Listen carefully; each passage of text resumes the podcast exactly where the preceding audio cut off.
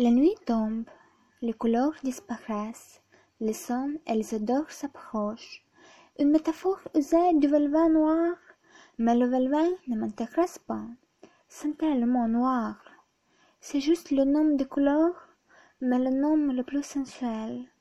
Je voudrais que la nuit s'appelle le noir. Mais c'est quoi la nuit?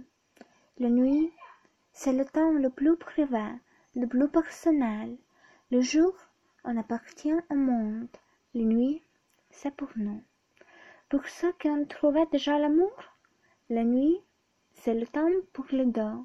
Pour les autres, ce sont les heures d'inspiration.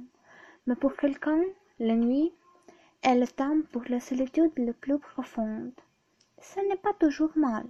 Moi, je passe les nuits parfois à la compagnie de moi-même, et ces heures-là, je me sens différemment, comme le monde autour de moi devient différent. Je pouvais me rappeler des dizaines de chansons sur la nuit, mais aucune n'est pas proche de mes sentiments. Les nuits chaudes de l'été, l'air ressemble à la toile, douce et collante. C'est étrange et même peut-être un peu mal, mais en même temps, vous ressentez chaque fibre et chaque vibration de cette toile, de l'univers.